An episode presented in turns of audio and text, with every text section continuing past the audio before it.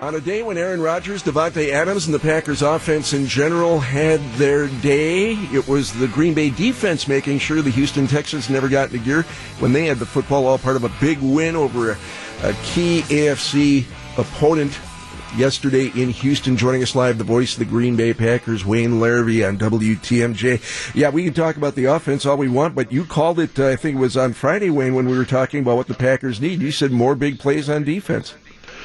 Yeah, uh, and they fi- finally got a turnover. Um, it's I think the first one in three games, but it came at the end of the game. But nonetheless, a turnover, and sometimes those come in bunches. But I thought the defense played very well. But Gene, I think the uh, concept the coaches put together uh, overall in the game plan was very good. And it was it was a matter of possession early by the Packers uh, offense to keep Deshaun Watson and that Houston offense, which had been very effective despite the team's record uh, this year, had been very effective at moving the football through the air, and that's the thing they didn't want allow. They didn't want to allow Watson to get into a rhythm early in this ball game, and in fact, they accomplished that with a 10-play drive to start the game. And their third drive of the game went nine plays. Um, you know, they built that 21 nothing lead by halftime, and and then uh, Houston was one-dimensional. Wayne, the depth was between missing Aaron Jones and David Bakhtiari. They uh, they got good performance. Jamaal Williams, the offensive line, did a really nice job. That was impressive the way the depth showed out.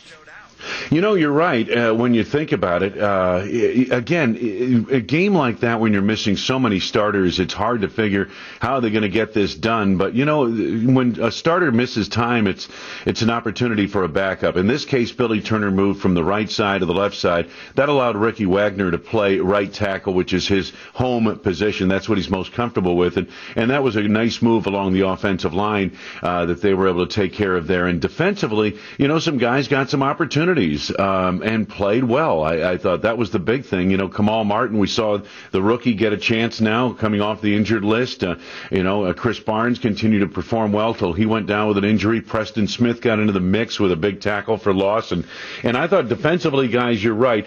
Uh, when you look at the active chart, as I call it, and, you know, sacks, they, they had three of them. And, and they also had tackles for loss. They had seven. That's a big number. Quarterback pressures, they had four. Four pass breaks breakups, two forced fumbles, and a fumble recovery. That's a good day of defense against anybody. Yeah, and they contained the quarterback and they put pressure on him, and that made it easier for the secondary, banged up though it was, to hold coverage as opposed to giving the quarterback days to throw back there and pick your eyes out.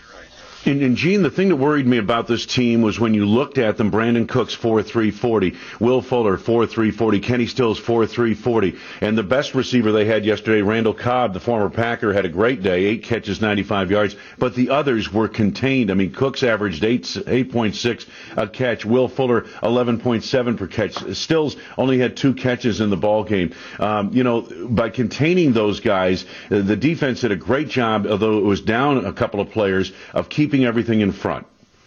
There are clearly a lot of folks that keep an eye on, on J.J. Watt in this area, and he was not happy after the game. He didn't have a huge game. When when you watch him play, and, and uh, are the Texans just wasting his, his best football right now? Well, you know, JJ's an interesting player. I watched him closely on tape all of last week. Uh, watched their last three games and their last game twice.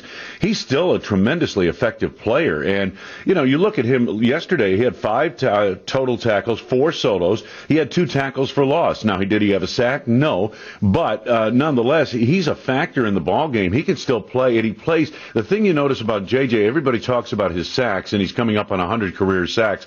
But this guy's a really good defensive lineman against the run. And so, um, you know, he still has some effectiveness left. Would would love to see him in Green Bay.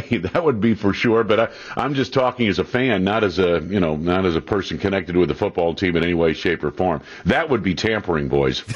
we don't want to get you jammed up, Wayne Larrivee. We need you next Sunday. Packers Vikings at Lambeau Field. That should be a great game. We'll talk about it. Give it a preview on Friday. We'll talk to you then, if not sooner. Wayne, thank you so much. Take care, guys. Have a good week.